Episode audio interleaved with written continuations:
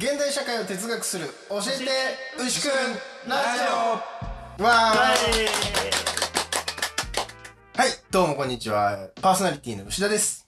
どうもこんにちは、パーソナリティの三浦です。どうもこんにちは、パーソナリティの近藤です。はいということでですね今回はですねえー、まあなんていうかな。結構哲学の話をしたりとか割と社会問題の社会構造の話をしたりとかまあそういう回もあるんだけれどまあ月に一回あのちょっとざっくばらんにまあ僕たちが好きなものをとにかく紹介するうんあの、今月のレコメンっていうコーナーをですね、えーやっていきたいなと思ってます。はい。はいよろしくお願いします。ね。だからもう8月、もうクソ暑いね。暑いね。今年はほんと。暑い。やばい。まあ、暑い。もうほんと暑すぎてもう暑いということで、ということで、暑いということで、うん今回はですね、えー、マイフェイバリットブックス。自分が今まで一番お気に入りのすごいこれ人生共にこの本と歩んでいくわみたいな本紹介するの特集えー歯切れが良くなかった。あえー、これ俺、これないと人生ダメだわみたいな本。うん。この本で人生変わったわみたいな本を、うんまあ一冊ずつ紹介して、うんまあそれを掘り下げていこうという回です。はい。はい。よろしくお願いします。よろしくお願いします。はい。ということでですね、まず最初はじゃあ三浦くんから、じゃあ今日おすすめしてくれるっていうか、紹介してくれる本は何でしょはい。えーっと、僕はこの、ジャック・ランシエールっていう哲学者が書いた、無知な教師っていう本を、えーおすすめしたいなと思います。うはい無知な教師。はい。教師が無知じゃダメでしょ。困る。ねえ。困るよ。そんな教えてもらおうっつってんのに。うん。教える立場の人が無知なのはどうかね。そうなんですよ。こう、無知っていうね、ちょっとこう、まあ、あの、この番組でもも、あの、このね、チャンネルでもなんか取り上げることになるかもしれないけど、うんあの、ソクラテスっていう人が、はい。無知の知とかって言ったことがあるじゃないですか。ありますね。だからつまり知らないことを知っていると。うん。うん。知ったくぶりしてませんよと。そうそう。だから哲学的に見ると、なんか無知とか知っていうものは、改めてこう常識を、うんまあ疑って、あの、何なんだろう、問われ直されるべきか言葉だと思うんですけれど、これはね、あの、ソクラテスとは全然違う意味で、お無知っていうものの価値を、まあ、通ってる本になるんですね。なるほで、ちょっと紹介させてもらっていいですか？お願いします。はい。で、まあ、これは、あのーまあ、ランシ、ジャック・ランシェールっていう人が書いた、まあ、哲学書なんだけど、まあ、エッセイみたいな本で、まあ、どういう話が書いてあるかっていうと、まあ、19世紀に、あの生きていた、あの、フランス文学の教師のジョゼフ・ジャコトっていう人の話から哲学的な教訓をこう引き出して。難しい。難しそう。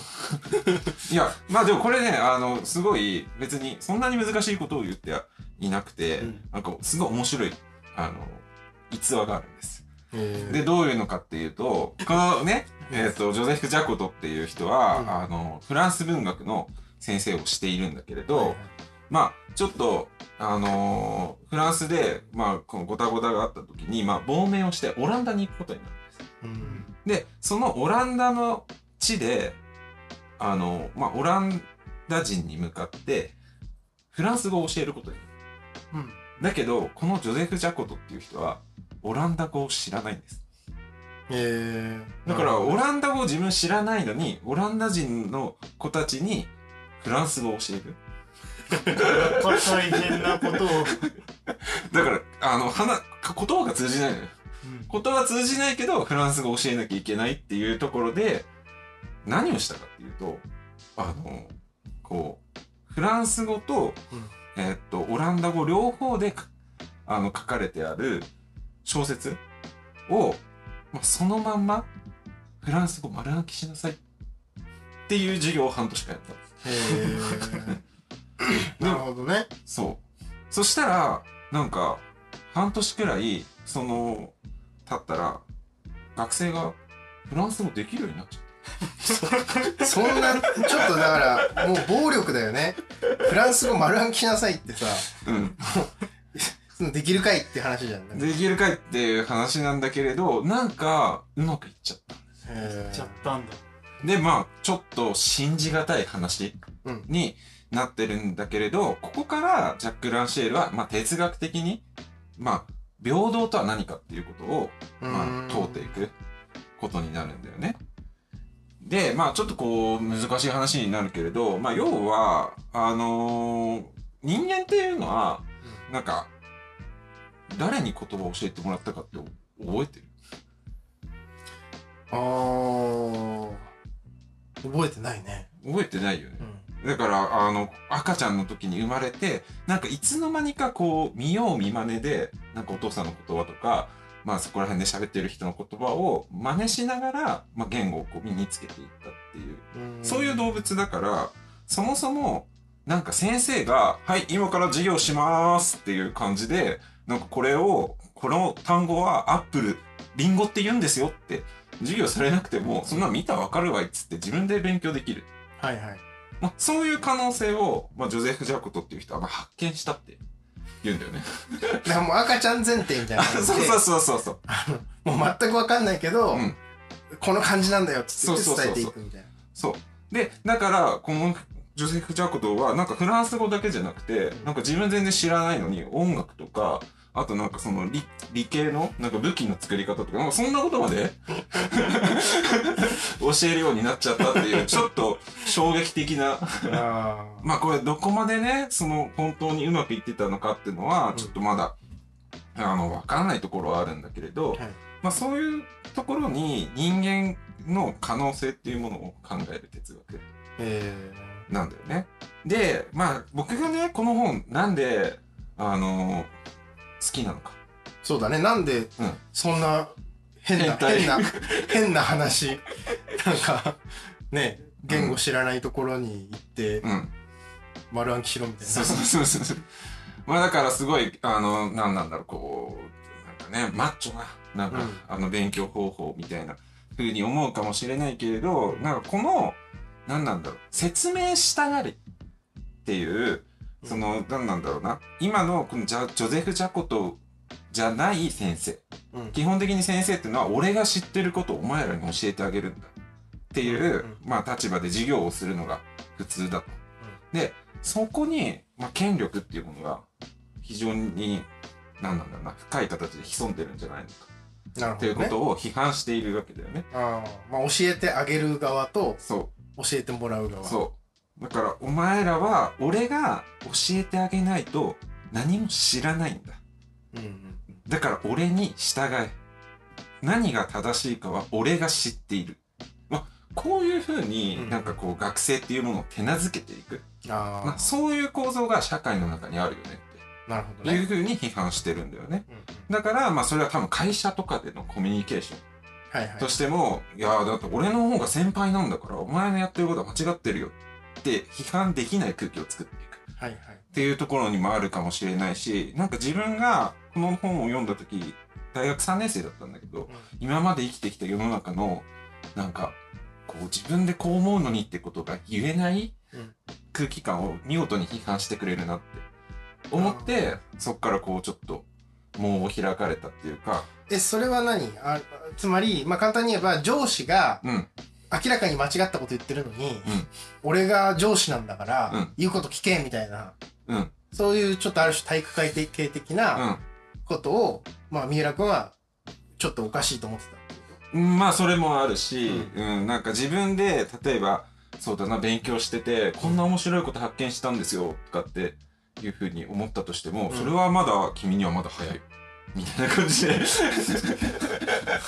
そんなことあるかな？いや、あのね、なんかそ、そんなことをやってはいけないって、例えば、例えば、うん受験生の時代に、あの応用的なことをやったら、いや、君には基礎がまだできていないんだからって言われたりとかし、はい。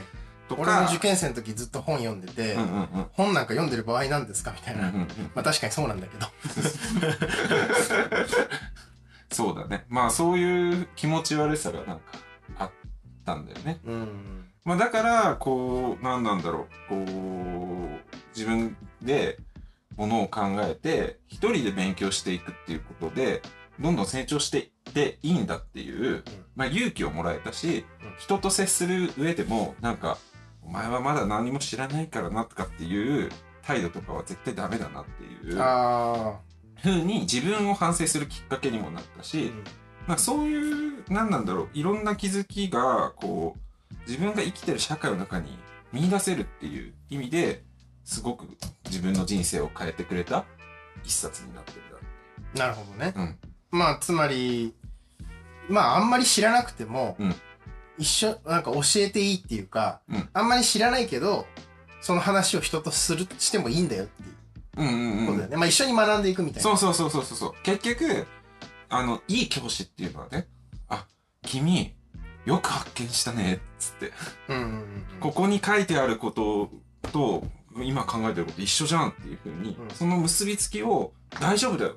君がちゃんと学んだことなんだからそれいいよって言ってくれる人のこと。っあ。ていうふうに定義するんだよ、あ、なるほどね。うん、お前はまだでもそこは本当は分かってないだろうとかってこうつついていく、うん。こういうのは本当に良くない人をダメにさせるような教育って言ってて、うん。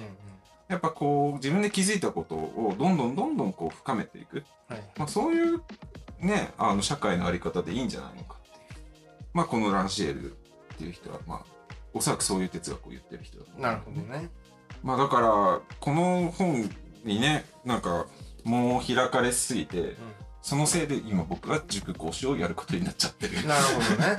まああのこれ昔ちょっとその絶版になっちゃっていたんですけど、うん新装版っていうのであの新しく出されたんで、あのぜひお手に取ってもらえるとあの中身も哲学書っぽくないエッセイみたいな感じでこのジョゼフ・ジャコトの話から始まるから、まあ、読みやすい本だしなんかやっぱ何か一冊おすすめしろって言われたら僕この本を押したくなるっていうような本です。いや、なるほどね。うんそれは結構面白そう。なんか、俺、ジャック・ランシエルって、まあ名前は知ってるけど、ほとんど読んだことなかったんで、うんちょっと読んでみたいなと思いました。うん、そうだね。あの、非常に他のいろんな本も出てるけど、これだけはなんか、あの、これ単体で、あの、理解できるなって感じがある。えうん俺も結構いろいろ授業を受けて先生の話とかめちゃくちゃ面白いって思っていろいろ教わったなって思うこともいっぱいあるけど結局それで面白いって思って自分で触発されて自分で勉強したことが一番身になってるみたいな感覚があるから確かにいい先生って先生の話を聞かせるだけじゃなくて自分で勉強したいって思わせるのがいい先生ってうんうん。思うのでなんかすごい腑に落ちるなって感じの本でした。そうだよね。いい先生は絶対、あの、その授業でチラチラ見せてくる本うんを、なんかこう、あの、見せることで、ああ、この本読みたいって思わせてくれる。まあそういうところがあるよね。ー。なんかそれがやっぱ教育だなって感じするし、まあこのチャンネルも、まあこうやって本を紹介するっていうのを、なんかすそういうテンションでやれたらいいなって、個人的には思ってますね。まあ、もはやね、教えて牛くんっていうタイトルどうなのかって思うけど その、教えて牛くんっていう、まあタイトルもう変えられないし、うんその教えて牛くんっていうのは、ちょっと俺そんなにね、おしおお人に教えられるほどいろんなこと知ってるわけでもないのに、うんって思ってたけど、まあ、無知な教師として、そうですね。これからも YouTube やっていくっていうことで、うんスタンスがはっきりしたかなと。確かに、ううん我々も勉強するし、うん一緒に勉強していきましょう。という感じですね。はい。じゃあ、宮野くんありがとうございました。ありがとうございます。ありがとうございなる。ほどね。ということで、じゃあ続きまして、はいえー近藤さん、どんな本を紹介してくださるんでしょうか？はい、もう、こちらです。おこれは？柳原伊作のジャコメッティ。ジャコメッティジャコメッティ。ええー、はい、えっと、アルベルト・ジャコメッティっていう芸術家がいて、うんまあ、ネットとかで検索してもらうと、あの、針金みたいな、細い人体の彫刻が出てきて、あ、なんとなく知ってるかなって人。彫刻家？彫刻もやってるし、絵もやってる。まあ、芸術家。ですね。そのアルベルト・ジャコメッティという芸術家のところに柳原伊作さんっていう、まあ、フランス哲学をやってる研究者の人が、まあ、出かけていって、うん。そのジャコメッティに柳原君の顔のデッサンをさせてほしいと言われる、うん。でそのジャコメッティが毎日柳原をデッサンし続ける。し続けるし続けるっていうのをただ書いただけのエッセイなんですけどこれが迫力がすごいの。ジャコメッティのアトリエに行ってモデルをやって絵を描いてもらうっていう経験を柳原さんがひたすらその綴ってる日記みたいな形式なんですけどジャコメッティがもう本当に死ぬ気でひたすら柳原さんの顔をずーっと描くの。でもうああもうダメだ。ああダメだ。俺はダメだ。もう全然描けない。画家なんてやるべきじゃなかったんだ。全然柳原の顔が描けない。ああもうダメだダメだってもう毎日苦しみながらひたすら描いてる。でもう毎日続ける。その芸術の作る苦しみみたいなのとそれでも続ける勇気みたいなのが詰まった本であのしんどい時とか勉強とかなんかやることうまくいってないなみたいな時に読むとめちゃくちゃ勇気づけられる本で。フェイバリットブックですなるほどね。という独白が。一人で作らって という、という近藤さんの独白がありましたけども。なるほどね。まあ、でも、とにかくそれぐらいこう、熱くなってしまう。そうソーン、ソーンっていうぐらい熱くなってしまうような本なんだね。そうなんなるほどね。これはもうね、あの、私の本棚にも ありますよ。あ実はいっぱいうんありますねジャコメッティね。ジャコメッティ、うん同じ、同じ本が、まあ、ありますけどね。これはね、確かに、すごいよね。すごいな何をこいつらすごいすごい言ってるんだって感じだと思うんですけどあの、まあ、この本結構古い本であんまり本屋さんに置いてある感じではないんですけどでも手に取って図書館とか古本屋さん探してでも読んでほしい本になってますうんうんうん。それって、まあちょっと気になるんだけどさ。はいあの、柳原伊作さんは、そんな何日間もアトリエに閉じ込められて、こう、ずっと自分は書かれてるだけだよね。うん何考えて それもねずっと書いてあるね、もう疲れた。タバコが吸いたい。お腹が空いたこいつはそのジャコメッティに対しても、うん。こいつは人のことを閉じ込めて何日もモデルをやらせてあげくああもうダメだ。ああもうダメだって言ってると。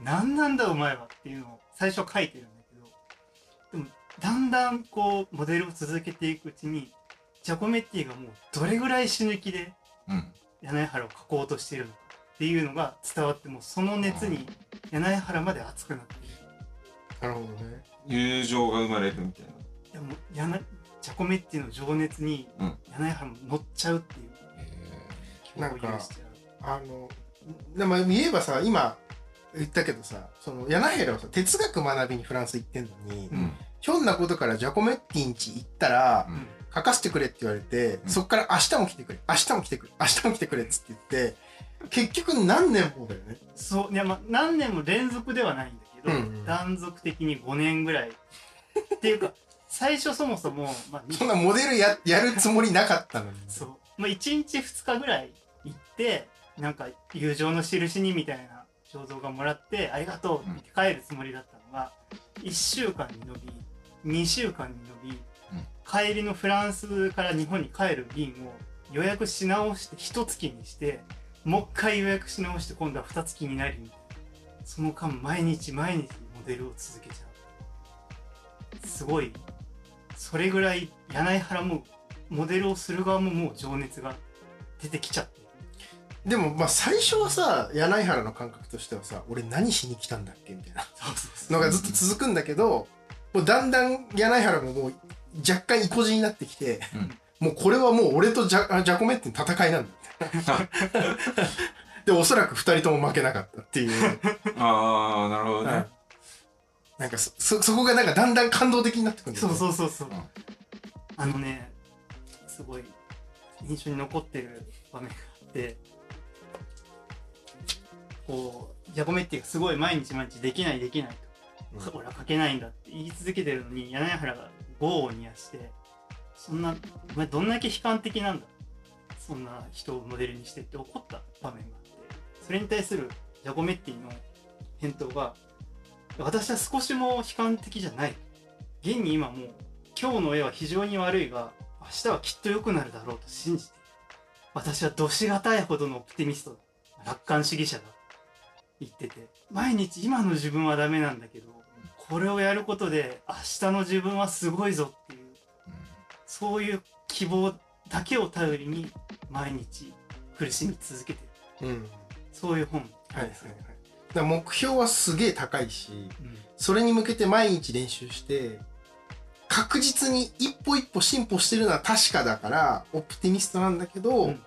まだまだ全然到達しない。その進歩じゃ足りねえって言って毎日投げる。うん。そこまで本当にひたむきに努力を続けるって実際人間なかなかできない。できないし難しいけどでもなんかこの本読んでるとあ自分もできるかもみたいはいはい。なやらなきゃっていう気持ちにさせてくれる。はいはい。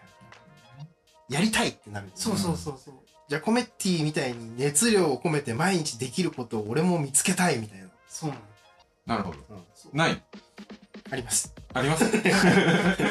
ただジャコメッティみたいにねできるかっていうと話が変わってくる。あーまあマイキーはもう、あの自分はアリだって言っててアリはだ休まないアリも眠ることはあるでも起きてる間はずっと苦しみ続け仕事を続けないといけないってうん言っててそれぐらい本当に柳原が柳原自身をまず何時間も座らせてモデルやってるのに、柳原帰った後もう朝まで記憶でずっとデッサン続けてる。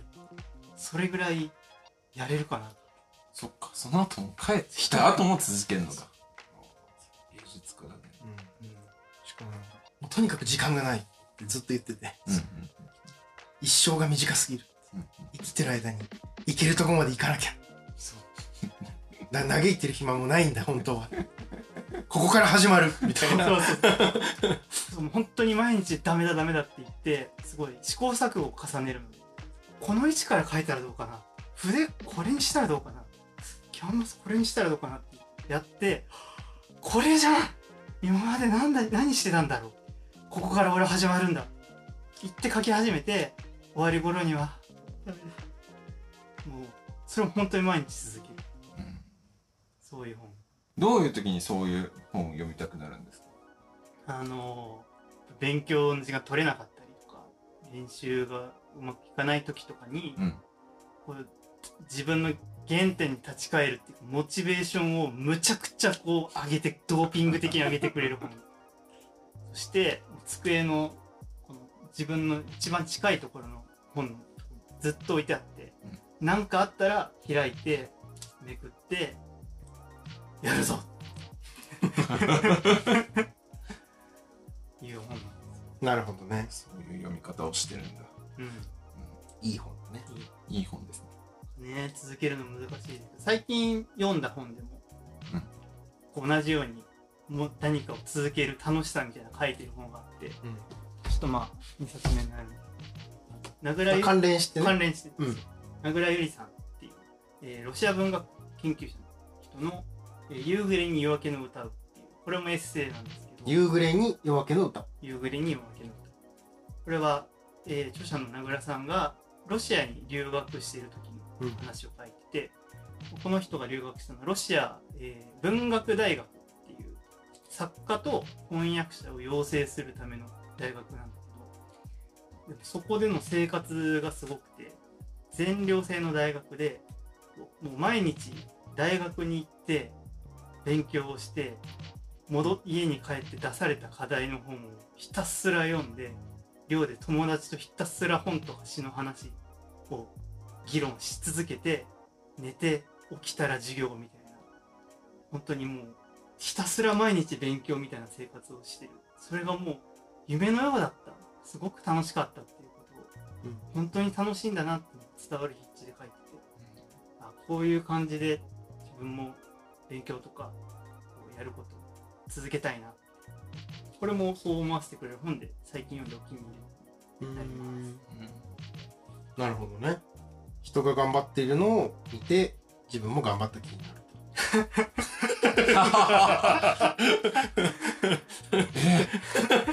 そういうことだったんですか？あれ？近藤あれ？そういう話？そういう。そういう話だっけ？君そういうことだったんですか？と そういうことだったんですか？そういうことじゃないんですよ。あ自分も頑張ろうはい。ああなるほどね。ああよかった。世の中には俺みたいに怠惰だけどこんなに頑張ってる人がいるそうそうそう。えそうなの？いやいやなんだろう。ジャコメッティとか、うんめちゃくちゃ勤勉なのね。うん。本当に毎日書いてて、それでも自分はもう平らだって言って。なんかそれを見てたら自分もダラダラしてられないなって。うん。うん。なるほどね。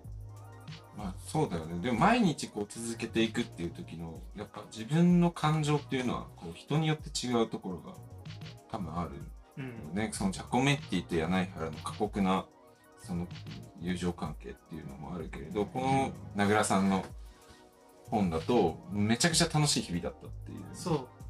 勉強ひたすら続ける。それだけやって生活を過ごせるのがもうめちゃくちゃ楽しかった。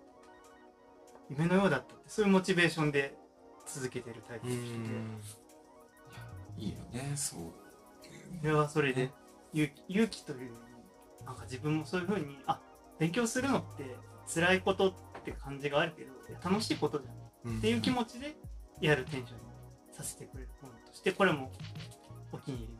こっちは結構最近去年ぐらいかな出た本で本屋さんとかでも置いてあると思うので気になったらぜひ手に取ってみてください。はい、えーじゃあ近藤君ありがとうございました。ありがとうございますあの非常に勇気の出る本を紹介してもらったと思うんであの僕もまだ読んでないからこのチャンネル作りながらあー頑張ろうって思ってあの読むようにしようかなって思います。あ三浦君ジャコメッティまだ読んでなかっ読んでないんだよあはマジか。いや読んでよ。普通にもうなんか普通に読んでよ。なんか何回も話を聞かされるからあの読んだつもりになってる。今日ここに置いて帰る。いやあるか。ある。ある。はい。はい。じゃああの最後、はい。あの牛くんのフェイバリットブック紹介してもらってもいいですか？やっちゃう。やっちゃえ。やっちゃう。こちら。えー、僕、牛田がですね、紹介したい本、てか、まあ、僕の favorite book は、こちら。 Also sprach Zarathustra。イイエーイ。エーイ日本語じゃない。どどういう意味？え？ Also？ Also sprach sprach Zarathustra Zarathustra 何語？ドイツ語です。ドイツ語ですドイツ語、まあ一応、カッコつけてね、ドイツ語の本を、原文をね、うん。持ってきたんですけど、これは、えっとですね、フリードリヒ・ニーチェという哲学者の、ツラトゥストラはこう言ったと。うんとか、ツラトゥストラ書く語りきとかって翻訳されるんだけど、うんという本です。はいじゃん。で、そう、こちらの本ですね。もう僕はもうこの本のもう、なんていうか、マニアじゃないけど、うんもうこの本ばっか読みすぎて、うんドイツ語原文も2冊持ってるし、なぜか。あの、英語版もある。ザス・スポーク・ツァラトゥストラ。ザ・スポークス・ザラトゥストラそして、えーフランス語版もある。エンシ・パフレ・ツラトゥストラ。あ全然なんか雰囲気変わったねあ、そうそうそうそう。っていうね、フランス語版もある。そして日本語訳も、ここに、よいしょ、ごそっとごそっとあると。えっと、まあ僕が一番慣れ親しんだ、あの、日本語訳は、えっと、ひかみさん訳で、岩波文庫から出てるやつですね。これと、あと、まあ次にやっぱ読んだのは佐々木あたる役の、えー、ツラッツストラ各方に、えっ、と、川出文庫から出ています。そして、まあ一応王道だと言われてるのは一応中高文庫の手塚富夫役のニッチェ・ツラッツストラ。うんそして最近出たのが森一郎役のツラトゥストラはこういった。これはですね、えっと、が、講談社学芸文庫から出てて、うんこれ割と最近出た。うんで、他にも10個ぐらい多分ツラトゥストラの翻訳っていうのはあるんだよね。えもしかしてこれ全部あの読んでるってこ一応ね。とわおあ、でも森さんのやつはちょっとまだ触りしかあ読んで最近うん、最近訳されたから。そっかすごいね。集めてるね。特にね、僕はこのツラトゥストラはこういったのを、ひかみ役。これもう3冊目ぐらいなんだけど、うん。うんあの、これはね、大学1年生の時に、うんうんうんもう大学1年生の時俺もうキレキレだったからさ。キレキレ？もうキレキレ。キレキレ？キレッキレだったから、キレキレだったんだそう。大学1年生の時、まあ入学式なんか行かねえよみたいああなるほどな。ね。そんなおお遊戯に付き合ってられるか。中二みたいな。中二病みたいな。感じになって、うん。で、もう、新入生歓迎会とかあるじゃん。うん。あの、歓迎のさ、なんかさ、ブースみたいに出ててさ、大学あるんですよ。サークル、こういうサークル入りませんか、はいはい。でそのブースのうん。裏側を通って、うん。もう怒り顔で、うん。ああみたいな感じで裏側を通って、うん。お前らの話なんか聞かねえよ。俺は大学に勉強しに来てんだよ。つって。ブースの裏側を通り、うん。そのまま図書館に直行して、うん。図書館に行って、で、その新入生歓迎の時期って、うん。もう図書館誰もいないんですよ。うんうん。で、まあ僕は、あの、学部は明治学院大学っていうところなんでうんうんうん、あの、戸塚にキャンパスがあって、うんうん。戸塚のねうん、静かな、誰もいない図書館で、一人、ニーチェをすごい大学1年生が来たね。スラトストラはこういった、これをもう肌身離さず持って、うん。大学1年生、2年生、3年生ぐらいまで読んでたかな。なるほどね、そんな青春の書物なんだけどそれどうやって出会ったの？なんか、哲学や、勉強しようと思って。う んまあ、哲学といえば、とりあえずニーチェかな、みたいな。なんとなく、そう、そう、ニーチェの言葉とかさ、うあの、うん。僕らが大学生の時に、多分跳躍ニーチェとかがちょっと流行ってた時期だよね、あったあった、うん。ね。自己啓発書みたいな風にニーチェが紹介されてて、まあそれは全然読んでないんだけど、うん。まあなんかニーチェってことも聞いたことあるし、うん。神は死んだ。うん。うんまあまあ教科書に載ってるなんだこれはっていうなあそうそうそう、それぐらいの感じで、うん。あとはまあ、あの、一番は僕が予備校の時通ってた先生が、ニーチェのツラトゥストラの話をしてて、え。ー で、なんか読みやすいっていう話を聞いてたから、うんじゃあまず読むかっつって言って、手に取ったのが始まりで、うんうん。そこから読み終わるまでに2年半ぐらい。え？だって読みやすいっていう話だったじいやー、これね、読みやすいんだけど読みにくいのよ。あそうなの、うん、なんかね、1ページ読むだけで、うん30分から1時間かかる。えー、え1ページ読むのに30分？うん。それどういうこと？めっちゃ難しいってこと？いや、面白いね。面白いから、うん1時間でも2時間でも同じ文章読んでる。全然意味がわかんない意味わかんないですね。わかりますわかります。まあ、なんで、ちょっと、まあ中身の話をねうん、さすがにしようかなと思う。まあ、俺にとってこれがいかに特別な本かっていうのはもう伝わったと思う。そうだねあそうそうそうそう。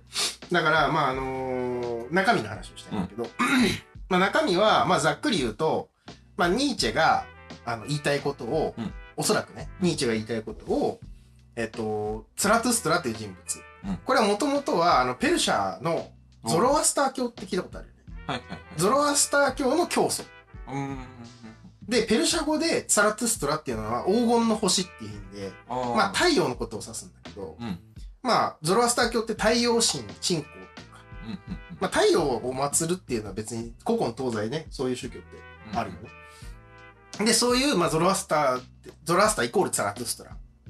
ああなるほど。あそれってもしかしてあのゾロアスターって言葉を読み替えたらツァラツストラって読めるってこと？多分なんか、なんとか語読みだとゾロアスターだけど、なんとか読みだとツァラトゥストラ。あなるほどねだから、あの、英語読みでポールは、うんえーフランス語読みで、ポール。ポールだねポールだね。うんえっと、まあカエサルとシーザーあ、カエサルとシーザああなるほどー。カエサルとシーザーち、うんあるじゃん。とか、あと、えっと、英語でマイケルはフランス語でミシェル。ああなるほどみたいな。あそう、そういう感じ？で、なんとか語でゾロアスター。な、な、何語でゾロアスターなのかわかんないけど、うんうんペルシャ語でゾロアスター。とツラトゥストラっていうのは同じ。なるほど、うん。そういうことなんですよ。で、だからそのツラトゥストラっていう人に、まあ、ニーチェは自分の思想っていうか、を入れ、多分入れ込んで、あの、そのツラトゥストラっていう登場人物が、まあ、いろんなところに行って、うん。まあ、説教をする。お説教？お説教する。あ君たちこうだよ、みたいな。感じでお説教をして回る。う。ん。で、あんまり聞いてない人とかいると、うん。こいつの耳は俺の言葉を聞く耳ではない、みたいな。嫌なやつじゃない嫌なやつっていうか、なんでこんなこの人偉そうなんだろうな、みたいな、まあ思うことあるんだけど、うん。まあそういうふうにおお説教して回るっていう、ただ、そういう物語うん。なんだよね。で、その中のお説教っていうのが、もうしみるわ、みたいな。ことがすごいあって、うんうん面白いわっていう。まだ読んだことない人に例えばこういう話があるよみたいいやもうなんかねいやなんか中身の紹介をしたいんだけどその中の一個だけ紹介すると誤読される可能性があってああもうね無限に誤読できる可能性があるもいろんな風に読めちゃう。あのこの言葉ってこうなのかなああなのかなってことをずっと考えられるから。うんうん。しなんかそこから妄想が広がるんだよね。なるほど。うん。例えばなんか俺が大学1年の時に一番なんか俺の中に刺さったことは市場のハエについてっていう。ハエってな何？虫虫のハエ。虫のハエで市場ってのは？市場市場、うん。市場にハエが飛んでるってこと？そう市場にハエが飛んでる、うん。でそれの一番の出だし最初の出だしが「うん。我が友よ。逃れよ。君の孤独の中へ」っていうわけ。ね君の孤独の中へ。こうハエハエに向かって語りかけてる。で違う違う違う。違う友達にかかたいかけて。あ友達に語りかけているそう。君の孤独の中に逃れなさい。うんうんうんうん。君は世の大人の、えーわめき声に耳が聞かなくなり世の小人の刺す針に苛まれているようだって始まるんだけど、うん。まあ超ざっくり言うと、うん。ここの市場っていうのはなんかガヤガヤしたうるさいところうんうんうん。でみんながいるところ。うんうん。そういうイメージ。ああなるほどね。そう。でその市場から逃れなきゃいけない。うん。その市場から逃れてあのもっと孤独な世界に行かないと、うん。君がダメにされちゃうよっていう話をする。ああなるほど。そう。うんでそんな中であだからそれがさ俺のさ当時の俺にとってはさ、うん。新刊ブースで出てるさああそこでさガヤガヤして飲み会行きましょうみたいな、うんうんで俺酒飲めないし、何が酒じゃみたいな。俺は勉強しに来てんじゃんみたいな。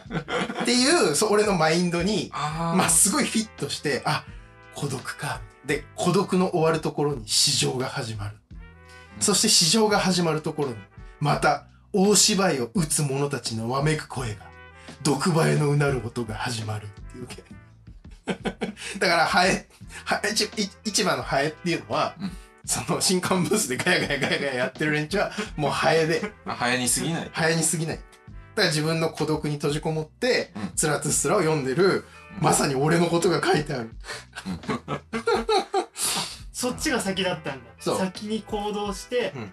この本は俺の行動をピタリ当ててる。表してる。そうそうそう。俺が言いたかったことを書いてるっていうふうにまあ当時思ったしなるほど。だしなんかやっぱ当時僕はやっぱりなんかその地元の友達ともあんまり疎遠になっていって、うんうんうんあのなんで疎遠になってったかっていうのの一つはやっぱりどうしても今この社会このままでいいのかなみたいなうん。気持ちがやっぱすごく強くあって特に3.11以降で、なんか原発の問題とかもあったし。でそういう社会の問題を真剣に考えないとこの社会もう崩壊していくんじゃねみたいな危機感があったわけよ。うんうん。だからそういう話ばっかりうん。友達にするようになったら、なんかあいつ変なやつになっちゃったみたいな。うん変な政治の宗教に入っちゃったみたいなうん風に思われてた時期で、うん。でそういう風になるとさなんかあいつ変になっちゃったよみたいな風にさ、うんうんうん。まあ陰でこそこそ言われたり陰口言われたりするじゃん、うんうんそれがハエだと思ったわけでその時にね面白い言い方をするわけ。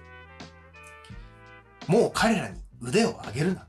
つまりハエが、ま、邪魔だなっつってさ、叩くわけじゃん。もう彼らに腕を上げるな。キリがない。ハエ叩きになることは君の宿命ではない。っていうわけ。あそっか。俺はハエ叩きで人生終わっちゃダメだ。あもっと高いところに行く、うん。そういう気持ちになったなるほどね。うん。確かにそういう読み方してたらまあ1ページ30分かかるかもしれない。まさにそう。まさに、ああ、ここ、こう、そうだよなって。あ、逃れよ、君の孤独の中へってそうだよなしみ入ってんね。そうそうそうそう。しみ入って読む。まあもちろん今は読み方だいぶ変わってきてるけど、うん。当時の俺にとってはそそういうこと一個一個がうん。全部しみるし、うんなんかまあ言ってしまえばいいろんな読み方がもちろんあるにせよ、うんうんうん。なんかこうある種うじうじしたりする。うん。でなんか同じ問題にとらわれちゃううん。みたいな自分がいる時に、うん。すごくなんかそこから解放してくれるような本で。あそういう感じなんだね。いやなんか今の話を聞いて思ったのは、ちょっとその「ザラトゥストラを書く語りき」っていう本に結末とか結論とかってあんのかなって思ったんだけどまあだってさそんなあいつらは市場のハエだって言ってるだけだったらまあ確かにただの悪口だ悪口言ってでなんか今ここで腐ってるのに「あーっつって言ってるだけじゃん。うん。えでもなんかちょっとポジティブなことを今見出してたから。ああそうね、うん。まあだからんそのすごいだから無限に誤読できちゃうから当時の俺の読みを言っただけでうんうん。あのツラトストラ自体がそうだっていう本本ないんだけど。あなるほどね。まあまあまずねニーチェって、まあ僕一応ニーチェの研究をしたいと思って勉強してるんだけれど、ん。して研究してるんだけど、うん。まあ90%から98%ぐらい悪口しか言ってない。だからね、あの、あんまり、あの、ニーチェがこうだっていうことはあんま言ってなくて結構悪口ばっか言ってる。あなるほどね、うん。例えば当時のニーチェが生きてた時代にの首相で偉い人がビスマルクっていうさ、あ超有名なね、まあ、日本の例えば年金制度とか、うん。日本あるじゃん。あれの元を作ったみたいな人で、あの結構右寄りの人なんだけど、右右寄りっていうかその保守的な人なんだけど、当時の左翼が言ってたような主張をちゃんと取り入れて、うまいことできる、まあ、かなりすごくなんか敏腕な、うんい結構偉大な政治家なんだけど、そのビスマルクについてニーチェが書いてある一言があって、うんそれ読んでびっくりしたんだけど、なんて書いてある？えなんかわかんないあいつは全然ダメなマシなんだみたいなことを書いてそうあ、そう、つつらつら書いてそうじゃん。うん違う。ニーチェぐらいになるともう一言。ビスマルク、ドイツ最大のバカ。ドイツ最大のバカ。すごい、生き方がいいじゃん。最大のバカっていう言い方がいい。いいな、みたいな。まあ、だから、どこがポジティブなのって、うんうんまあ思うかもしれないけど、うんまあ、それに関しては、ちょっと、ちょっと出し惜しみさせて。私もしみ？まあ、おいおいニーチェの話をしていきたい。でも、うん一言でニーチェの思想を言うなら、うん俺たちまだまだやってみなきゃわかんないじゃん。ああなるほどね。だからさっきのジャコメッティとうん。結構似てるところがあって、うんうんなんか俺たちまだまだやってみ、全部やってみたわけじゃないんだから、うんうん。なんか変わらない、どうせ変わらないとうんかさ、どうせ無理だよとかさ、そういうことを、そういうことを言う人いるじゃん。うんうん。そういうものに対して、いやー全部やったかな。うんまだまだややりきってないから、うんうん。笑ってやってこうぜみたいな。はいはいはい。そういう感じ。ああなるほどね、だから難しいけれどそのやっぱ最初からずっと読んでいくとそういう気持ちになってくる、あ、そうそうそうそう。そう。そういうタイプの本なんだね。そう、ツラトゥストラと一緒にその旅路、まあ旅をしていくっていうかさ、うん。いろんなところを渡り歩いてうん。行くんだけど、その旅を経て、うん。いや、やっぱり俺たちまだまだこれからだなっていう、うんうん。そういう気持ちになる。でそれって哲学なんですか？ただの自己啓発じゃないんですかみたいなところはあるかもしれないけど、うんと、本当に、本当の意味で心から勇気づけるみたいなことを、うん爆発的に勇気が出るみたいなことを、うんやっぱ一個の哲学としてうんやった人間って、まあいないんじゃないかな他に。なるほどうん。結構やっぱ哲学者って後ろ向きだと思うんだよね。へえなんかさ、真理みたいなものをまず想定するじゃん。哲学。うんうんうんうんで、その真理にさ、到達しよう到達しようと思ってもさ、うん。できないじゃん、大体。うんうん。そうなると、その真理、まあ神でもいいんだけど、うん。真理に対して自分は全然ダメだみたいな気持ちになってくるわけ。うんうんうんだからなんかどんどん、なんていうの、落ち込んでいくような感じがあるんだけど、うんうんうん。ニーチェはね、むしろね、そのジャコメッティみたいな感じで、うん。まだまだいける。うんいけるいけるって。いう。うん。で、そこからニーチェの思想的には、うん俺がいけないとしてもね、俺の子供たち、うんで子供たちってのは比喩ね、俺たちのもっと先の未来の、うん100年後、200年後、1000年後の彼らは、彼女らは、俺がやりたかったことをきっと成し遂げてくる。おうおうリスじゃないあ、そうそうそうそうそう。でそれを、今はできない。うんかもしれない。だけど、きっと彼らはやってくれる。彼女らはやってくれる。っていう風にして、それを待とうよ。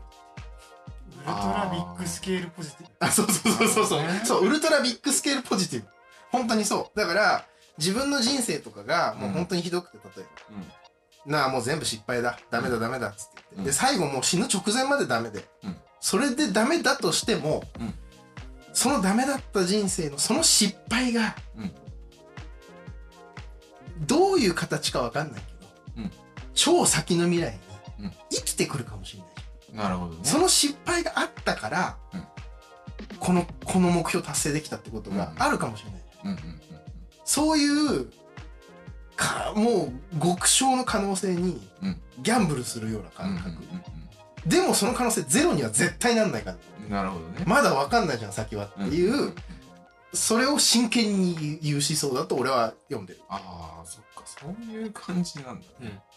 なるほど、なるほど。だからどんな角度からネガティブになっても、うんあらゆる角度からポジティブにししてくれる本っていうか。あらゆる角度からね。うんなるほどね。もう、だって全部にこう、なんだ95%はディスなんでしょ？そう。でもう人が考えるような、こう、なんか否定的なことはもう言い尽くしてるくらいの。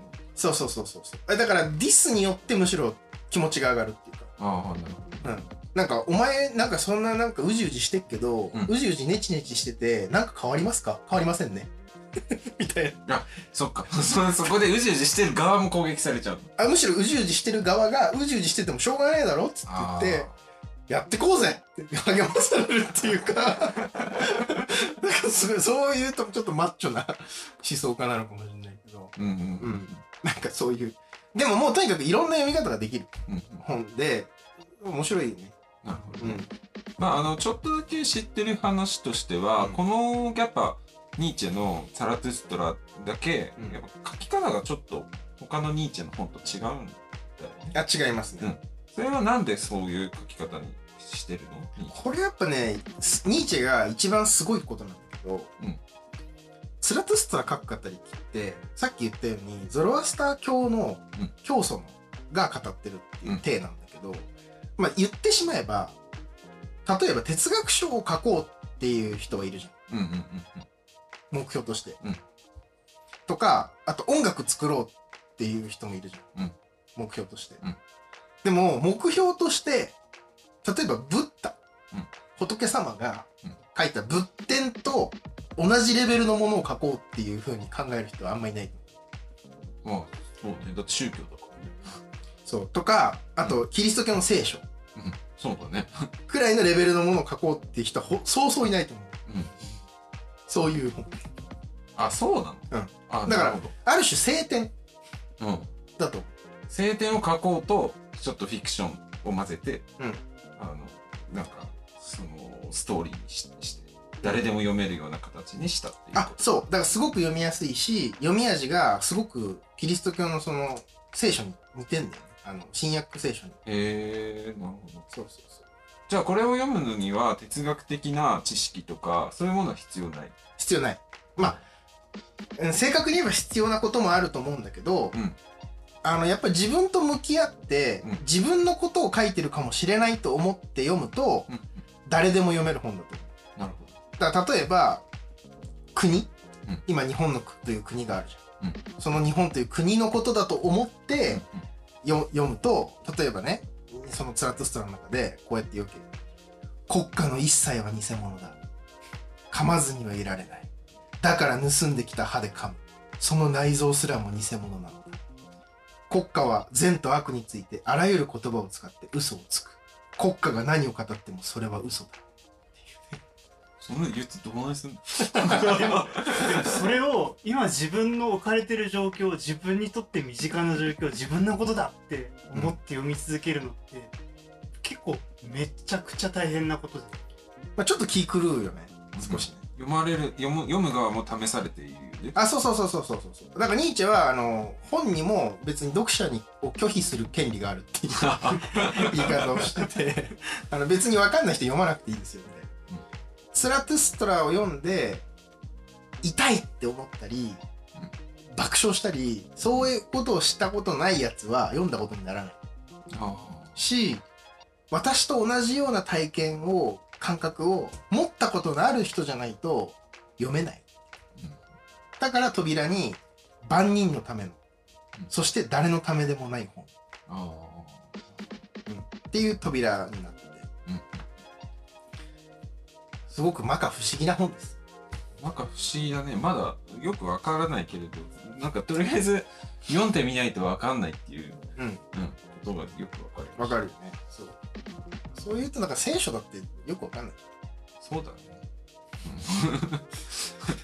普通の本だと思ってさ、聖書手に取ってさ、読んでさ、わかるわけないじうんわかるわゃん。そ、それに近い読み味っていうなるほどね感じかな。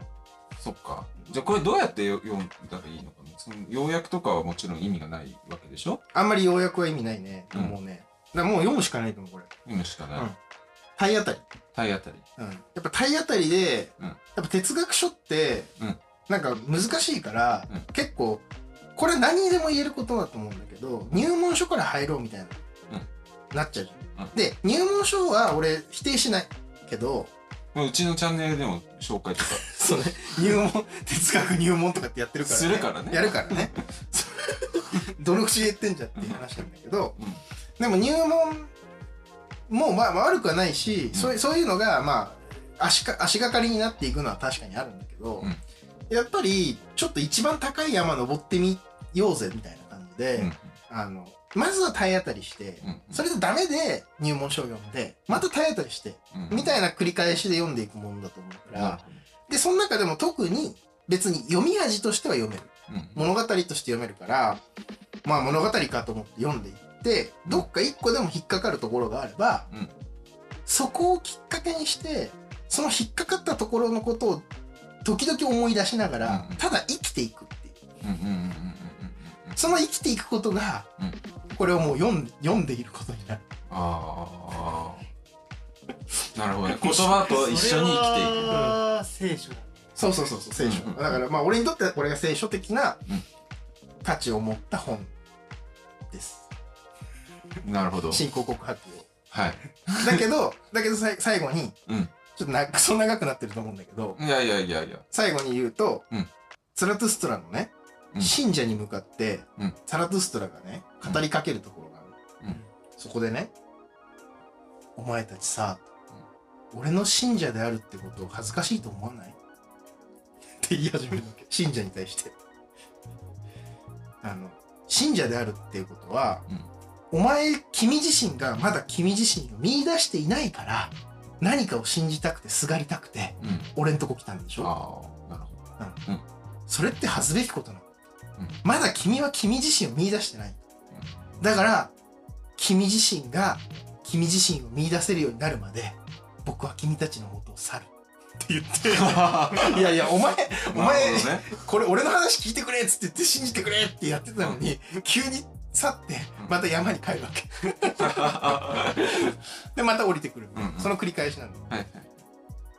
だからなんかその信者であることを最終的には跳ねのけて、うん自分の道を見出そうっていう、うんうんうん。自分が本当にやりたいこと自分の道は何だろうっていうことを、まあ、探し求めて、うん。